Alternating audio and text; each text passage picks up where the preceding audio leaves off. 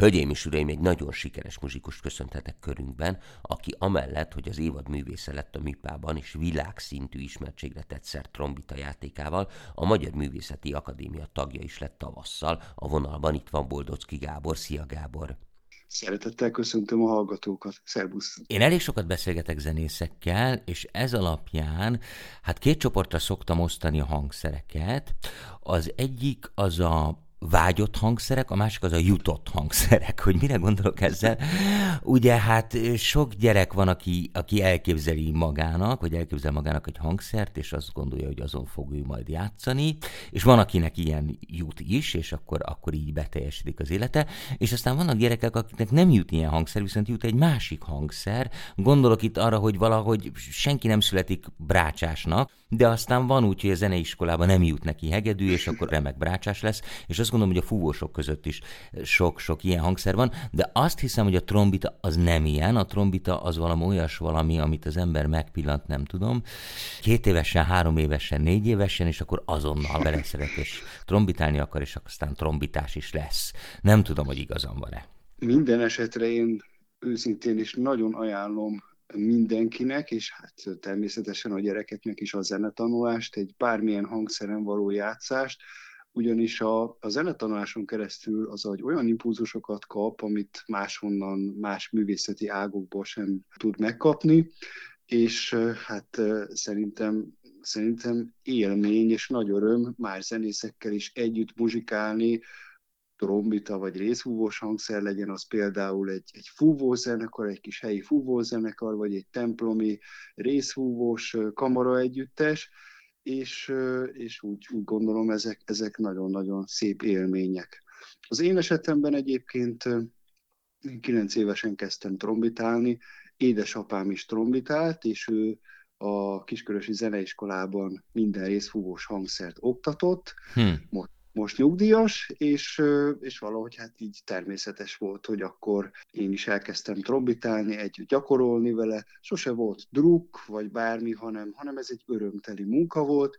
Mind a mellett, hogy mint minden, amivel az ember foglalkozik, de ez különösen igaz a, a hangszer tanulása, a rendszeresség egy nagyon-nagyon fontos alapszabály egyszerűen sokkal jobban fejlődik bárki, hogyha rendszeresen gyakorol, minden nap egy picikét gyakorol, mint, mint hogyha ez így csak így hektikusan össze-vissza történik.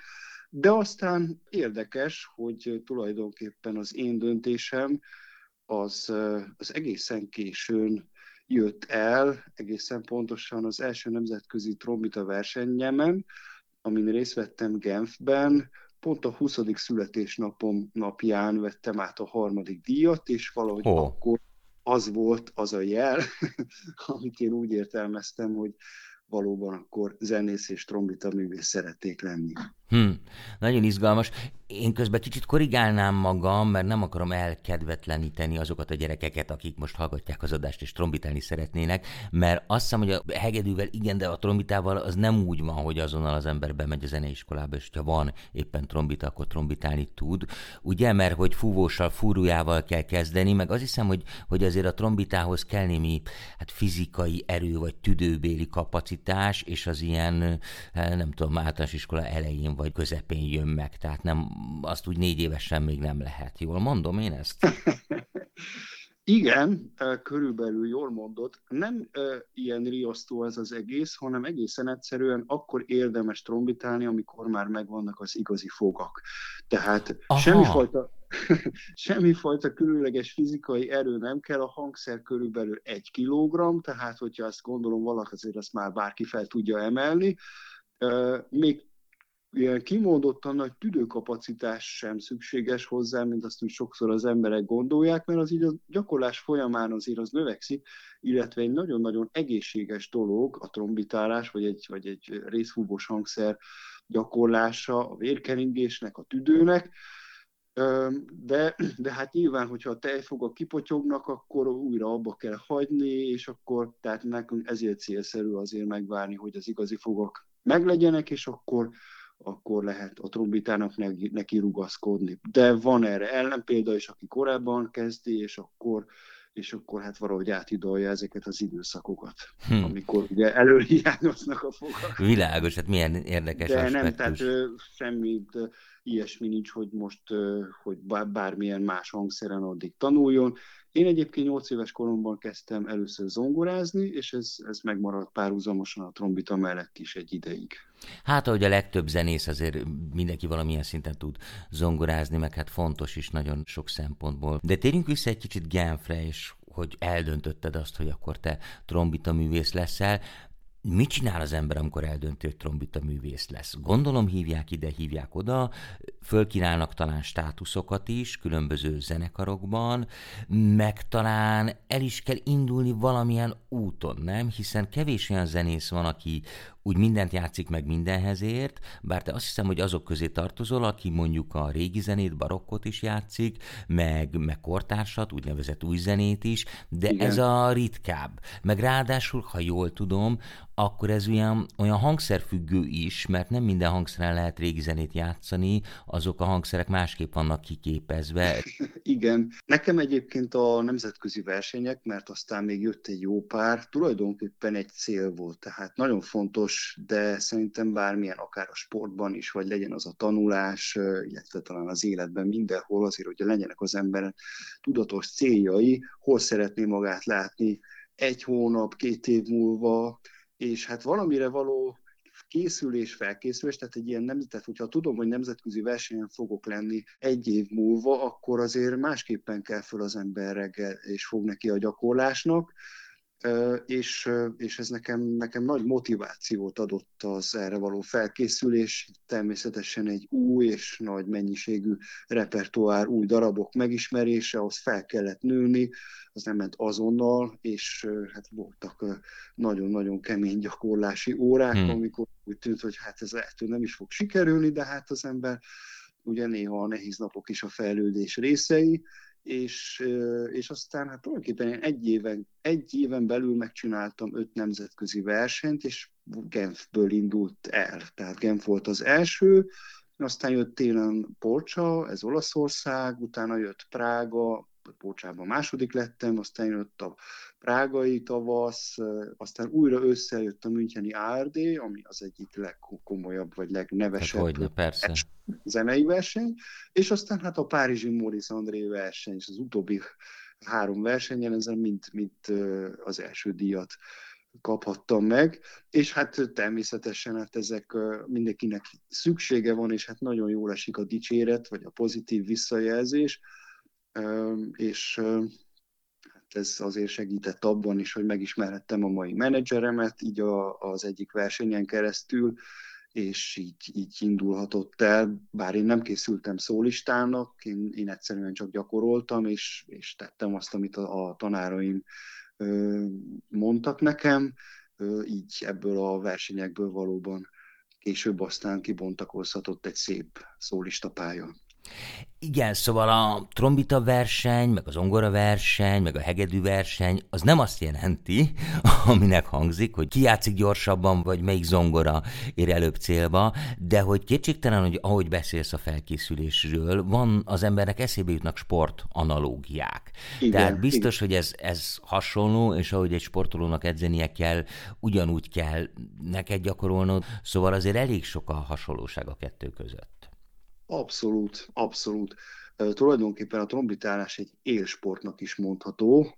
Ez valószínűleg igaz más hangszerekre is, de azért nálunk ugye a szájizomzatot tornáztatjuk a gyakorlás alatt, a, fúj, a, tehát a trombita megfújása alatt, és hát úgy állítjuk össze a gyakorlást, egyrészt nyilván a zenével, és a művészi szempontok a leges legfontosabbak, de hát mégis úgy kell gyakorolni, hogy az az izomzatot úgy tudjuk terhelni, hogy aztán az másnapra ki tudja magát pihenni, tehát abszolút az én gyakorlásomhoz van rendelve a nap, és van egy, van egy beosztása így a napnak, mert ellen, ellenben például az zongorával, ahol valaki leül és több órákat tud gyakorolni, ez a trombitán azért nem így működik, el kell osztani a gyakorlást, és nagyon fontos a pihenés.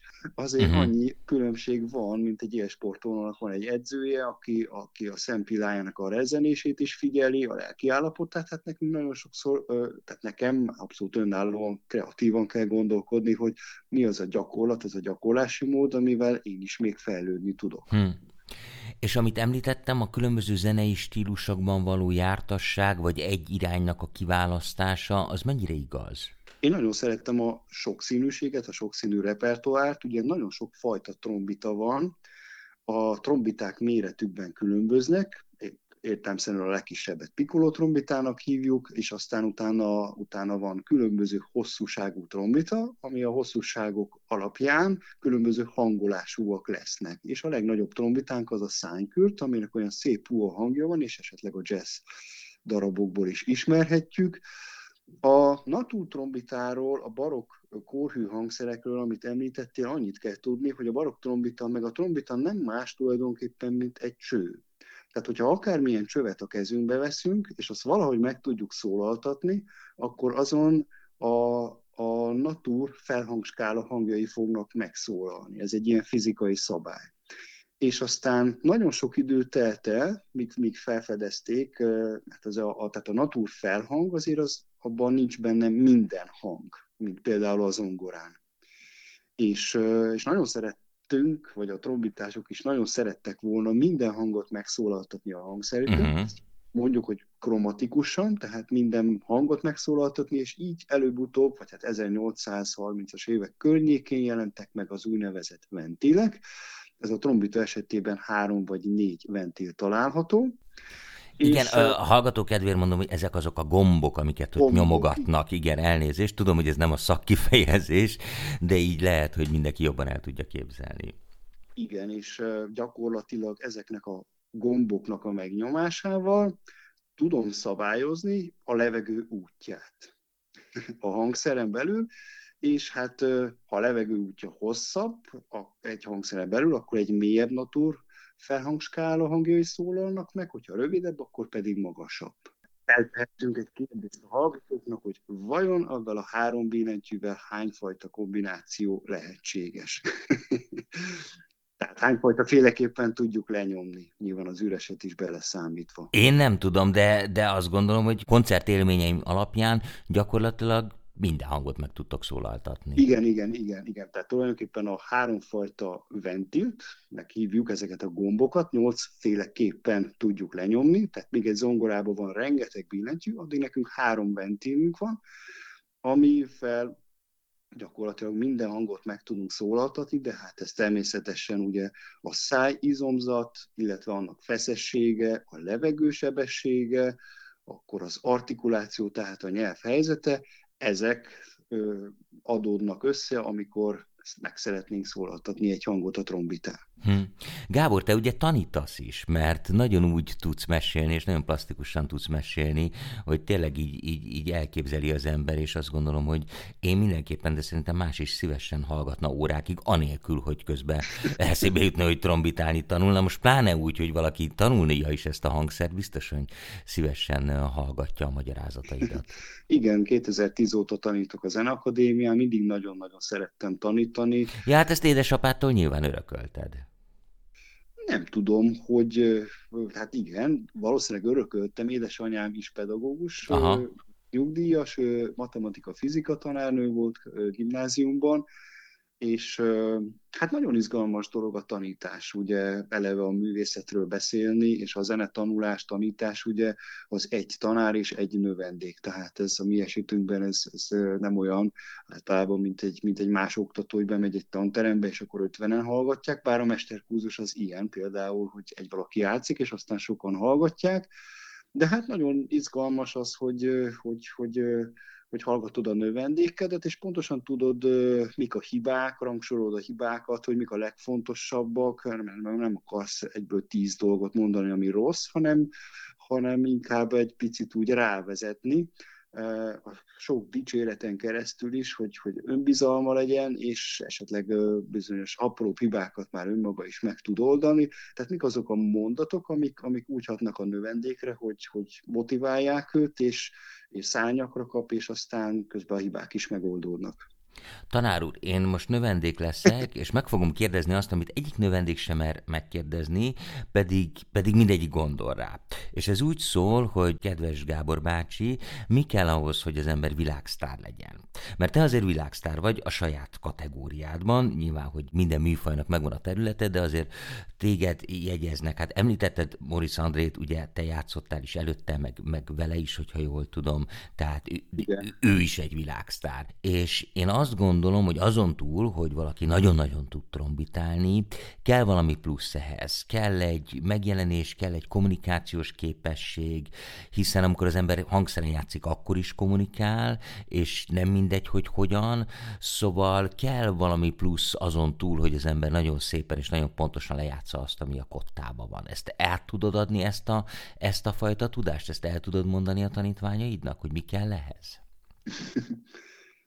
Minden esetre nagyon fontos az alázat a zene Aha. iránt, tehát Aha. a zenedarab, zeneszerző, a zene, tehát ez nem arról szól, hogy a zenén keresztül az én képességeimet megmutassam, hanem a képességeimen keresztül a darabot, a zenedarabot, és elmeséljük, megmutassuk a közönségnek ennek a zenének, a zenedarabnak a szépségeit, és hát természetesen tisztelet minden ember, és hát a művésztársak felé. Tehát ezek szerintem ezek a, ez az alapja mindennek, és aztán, ahogy említetted, valóban hát egyrészt a tudatos, okos és célszerű gyakorlás, szolgalmas gyakorlás, munka, aztán természetesen kapcsolati tőke, tehát uh-huh egy, egy szólista karrier, ez fontos egy menedzser, hát én nem mesélhetem el, hogy én milyen jól trombitálok, mert ez egy kicsit furcsa is lenne, illetve hát kell valaki, aki, aki segít koordinálni az utazásokat, a szálloda foglalásokat, és hát nyilván a, a koncertmenedzserrel, vagy a, a terem ö, szervezőjével a kapcsolattartás, tehát nagyon fontos faktor egy nagyon jó menedzser, és és hát, hogy, hogy, hogy szeresse a közönség a művészt. Tehát hmm. ez, ez, azt mondják, ez talán az első pillanatban eldől, ahogy az ember belép a színpadra, hogy, hogy, hogy szimpatikus-e a közönségnek, hogy felkelti el az érdeklődést a művész. Tehát ott már elindul egy folyamat, és aztán hát természetesen a zene tolmácsolása közben, hogy milyen érzékenységgel tud bebújni a zenedarabban, azért az, az nagyon meghatározó. Hát igen, talán ez a legfontosabb. Gábor, viszont idén te a Magyar Művészeti Akadémia levelező tagja lettél. Ott ugye van egy nagyon kiváló zeneművészeti tagozat, Péter a tagozat vezető, és amellett, hogy nyilván ez is egyfajta elismerés, amellett azért kíváncsi lennék, hogy mi az, amit csinálni kell ott. Nyilvánvaló, hogy koncerteken kell játszani, és azért azt nagyon fontos elmondani, pláne a mai világban, meg a mai időkben, hogy az ember, hogyha minőségi ingyenes koncertekre akar menni, akkor vagy talál magának minőségi egyházzenét, illetve a Vigadóban vannak nagyon-nagyon színvonalas koncertek, és múltkor is ugye a kerekéfordulós akadémikusok tiszteletére játszottatok, és te is játszottál, az is egy ilyen ingyenes koncert volt, regisztrálni kellett pusztán. Szóval ez például egyfajta tevékenység, amit az akadémia keretein belül csinálsz, de mi az, amit még ott lehet csinálni, vagy amire felkértek esetleg? Nagy megtiszteltetés, hogy, hogy részt vehetek ebben a munkában, nagyon-nagyon örülök és ez egy nagyon jó társaság ül ott, és hát igyekszünk mindenben segítséget nyújtani, bármi kérdés felmerül a, a, a magyar összkultúrával, hát természetesen a mi területünk elsősorban a zene, a zeneoktatás, és, és ösztöndíjak, pályázatok kiírása, elbírálása, és ahogy említetted, különböző koncertek vagy kiállítások szervezése, rendezése, és, és bármilyen zenei kérdés felmerül a magyar kulturális életben, ebben segítünk tanácsot adni, uh-huh. beszélgetni, még én is tanulom egyébként ezt a folyamatot, tehát ugye ez csak tavasszal májusban kezdődött ez el számomra, de, de, de hát egy nagyon izgalmas és hát nagyon-nagyon jó társaság ül ott. Na, akkor már, már ezért megérte. Gábor, hol találkozhat veled a közönség? Egyrészt Magyarországon, másrészt azért mesélj a nagyvilági koncertjeidről is. Ugyan előbb említettem, hogy milyen jó, hogy vannak ingyenes minőségi koncertek, de azért ne feledkezzünk meg azokról is, akik szeretnek nem csak utazni, hanem az utazások alkalmával koncerteken is részt venni, és ne adj Isten mondjuk beülnének egy, egy olyan hangversenyre, ahol te is fellépsz. Valahol, valamelyik európai, vagy még messzebb lévő városban? Egyrészt egy ö, csodálatos 22-es, 23-as évad volt itt Magyarországon is, ö, és nagyon-nagyon örülök, és, és nagy megtiszteltetés, hogy a Művészetek Palotájában az évad művésze lehettem. Ez négy koncertet jelentett, ö, és az az is pont, volt fontos számomra, mert, mert ebben az évben négy ősbemutatót tarthattam, és, és hát ez is egy nagyon-nagyon fontos vonal számomra, természetesen a barokk és klasszikus versenyművek mellett, hogy a kortár zeneszerzőkkel kapcsolatot tartsak, és motiváljam őket, hogy minél több darab szülesen a trombita számára, és nagyon örülök, hogy, hogy például Ötvös Péter is komponált számomra egy csodálatosan szép darab hmm. trombitára, orgonára, ezt a, az ős bemutatója Kölnben volt, most ősszel, és a magyarországi bemutatója, illetve a, a második koncertje ennek a darabnak, az május 7-én lesz a Művészetek Palotájában. Ivéta Apkána lesz a kamarapartnerem, ez egy trombita orgona est, szerintem nagyon-nagyon izgalmas és nagyon szép műsorral, ami úgy igazi kapcsolódást tud nyújtani így egy picit a hétköznapok dolgai ból való kiszakadást tud talán adni ez az este, és hát természetesen nagyon-nagyon örülök a, a további nagyon szép külföldi koncerteknek is, nagyon sok barokk. Van egy Versailles albumom, ez a, ez a legaktuálisabb albumom, amin francia barokk és koraklasszika szerzőinek a művei hallhatóak, és ezt fogjuk nagyon sok helyen Európában játszani. Gábor, nagyon szépen köszönöm, hogy itt voltál, és akkor nagyon sok sikert kívánok mind a koncertezéshez, mint az akadémiai munkához, bár kétségtelenül az előbbi a számunkra közönségként sokkal szórakoztatóbb, de ezért mindkettő egyaránt fontos. Köszönöm szépen a beszélgetést. Köszönöm szépen, szervusz. Szervusz.